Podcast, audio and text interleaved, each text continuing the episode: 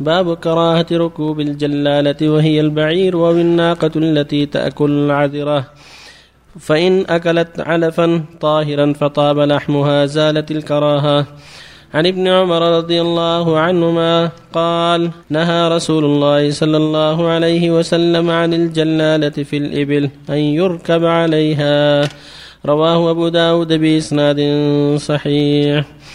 باب النهي عن البصاق في المسجد والأمر بإزالته منه إذا وجد فيه والأمر بتنزيه المسجد عن الأقدار. عن أنس رضي الله عنه أن رسول الله صلى الله عليه وسلم قال البصاق في المسجد خطيئة وكفارتها دفنها والمراد بدفنها إذا كان المسجد ترابا أو رملا ونحوه ويواريها تحت ترابه قال أبو المحاسن الرؤياني من أصحابنا في كتابه البحر. وقيل المراد بدفنها إخراجها من المسجد. أما إذا كان المسجد مبلطا أو مجصصا فدلكها عليه بمداسه أو بغيره كما يفعله كثير من الجهال. فليس ذلك بدفن بل زيادة في الخطيئة وتكثير للقدر في المسجد. وعلى من فعل ذلك أن يمسحه بعد ذلك بثوبه أو بيده أو غيره أو يغسله. وعن عائشة رضي الله عنها أن رسول الله صلى الله عليه وسلم رأى في جدار القبلة مخاطا أو بزاقا أو نخامة فحكه متفق عليه. وعن أنس رضي الله عنه أن رسول الله صلى الله عليه وسلم قال إن هذه المساجد لا تصلح لشيء من هذا البول ولا القدر إنما هي لذكر الله تعالى وقراءة القرآن أو كما قال رسول الله صلى الله عليه وسلم رواه مسلم. فبالله التوفيق بسم الله الرحمن الرحيم. الحمد لله. صلى الله وسلم على رسول الله وعلى آله وأصحابه ومن اهتدى بهدى أما بعد هذه الأحاديث يتعلق الأول منها بالجلالة. والجلالة هي اللي تأكل الجلة تأكل العذرة النجاسة من الإبل والبقر والغنم.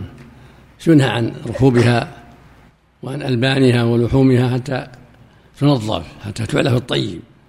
كان دجاجة تعلف الطيب ثلاثة أيام وأكثر حتى. كان شاه كذلك.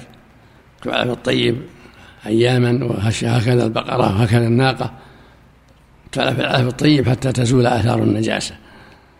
هذا إذا غلب عليه هذا أما الشيء اليسير فيعفى عنه. الشيء الذي لا يكون غالبا يعفى عنه. إنما تكون جلالة صيغة مبالغة. إذا غلب عليها أكل النجاسة. والمؤمن يلاحظ هذه الأشياء في دواب من دجاج أو حمام أو غنم أو إبل أو بقر. حتى تكون بعيدة عن أكل النجاسة. والأحاديث الأخرى كلها تدل على وجوب تنزيه المساجد تطهيرها من القدر النخامة البصاق البول إلى غير ذلك. فالمساجد يجب أن تطهر. أمر الرسول صلى الله عليه وسلم أن تنظف المساجد وتطيب ويبعد منها الأذى. ولهذا قال صلى الله عليه وسلم البصاق المسجد خطيئة يعني معصية. وكفارتها دفنها إذا وجدت دفنها إذا كان تراب ورمل بحيث يدفنها في أرضه ولا تضر أحدا وإلا أزالها.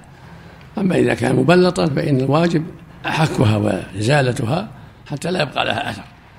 وهكذا إذا كان في الجدار رجل النبي لما رأى بصاق المسجد أزاله ونهى عن هذا وحذر عن بصاق المسجد. قال أن يحب أحدهم أن يستقبل في بصاق في وجهه؟ قال إذا قام أحد فإنه يناجي ربه. أحد يصلي فإنه يناجي ربه فلا يبصقن بين يديه ولا عن يمينه ولكن عن شماله أو تحت قدمه. أو قبل يقول هكذا وصق في طرف ثوبه حك بعضه على بعض. والمساجد يجب أن تنظف الحديث الصحيح قال عرضت علي أجور أمتي يقول صلى الله عليه وسلم عرضت علي أجور أمتي حتى القذاة يخرجها الرجل من المسجد. هذه من الأجور. ولما بال أعرابي المسجد وزجره الناس قال أمثلوها لكن فلما قضى بوله دعاه. وقال إن هذه المساجد لا يصلح فيها شيء من البول والقدر. إنما بنيت لذكر الله والصلاة وقراءة القرآن. فالواجب على المسلمين تنزيه المساجد تطهيرها وتنظيفها والحذر مما يقدرها على الناس وينفر الناس منها. ومن النجاسة أشد. فلا بصاق ولا قدر حتى القدح. وكانت امرأة تقوم مسجد تلاحظ ما يقع فيه. فلما توفيت ليلا صلي عليها ليلا. فلما أخبر النبي صلى الله عليه وسلم قال دلني على قبرها. فدلوه على قبرها فصلى عليها عليه الصلاة والسلام. فالحاصل أنها أن المساجد يجب أن تنظف وتطهر وتطيب ويبعد بها عن الأذى والقدر من جميع الوجوه لأن محل العبادة للمسلمين فلا يجب أن يكون فيها ما يقدرها عليهم أو ينفرهم منها. اللهم المستعان وفق الله الجميع المسجد مفروش بالتراب. يجب أن لا يبصق فيه لكن لو وجد البصاق يدفن. أو تنزع أو تنقل إذا كان قد تؤذي. نعم. أحسن الله إليك. بالنسبة لوضع سطول النفايات في المسجد أحسن الله إليك. مثل وضع المناديل أحسن الله إليك فيه. هذا ما ما, ما في شيء. ما, في شيء. هذا محفوظ أقول محفوظ. طيب أحسن الله إليك. ما يتأذى به. أحسن الله إليك. طيب في الحرم أحسن الله إليك. يوجد آه، سطول أحسن الله إليك بس الناس يبصقون بوسطها أحسن الله إليك. إيه، شاب بس ما يضر. ما ما يضر أحسن الله إليك. لا. إذا كان هناك شيء, معد للبصاق لا بأس. بالنسبة لفناء المسجد الحوش اللي كل ما يتبع المسجد حكم حكم. لا يصلى فيه الله يسلمك ولو ما دام مع سرحة المسجد لا يدفن فيها نعم. إذا مس من القبل أو الدبر يتوضأ صاحبه. نعم. إذا مس فرج نعم. سواء مسته أمه ولا فرج قبول أو دبر ينقض الوضوء نعم يا شيخ.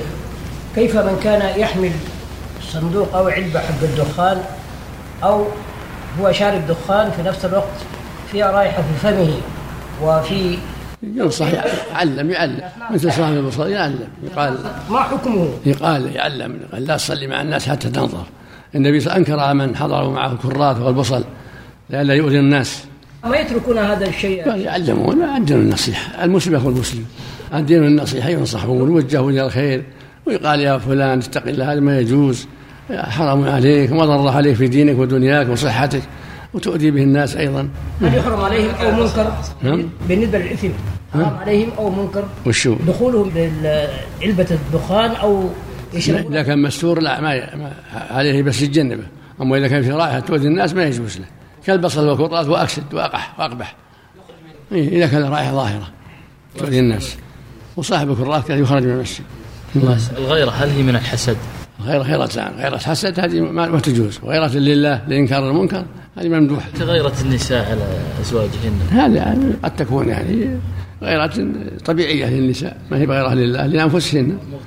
نعم. صلى أحسن الله يعيد صلاته لو صلى مع الجماعة. من أكل البصل أو لا الثوم ما يعيد. ما ي- لا ما يعيد. بس يعلم يعلم. لا يؤذي الناس. الشيخ أحسن الله إليك بالنسبة لشخص اتصل بوالدة زوجته وقال أخبري بنتك أنها طالق. هل يتم الطلاق؟ الله إليك. نعم. يتم؟ نعم.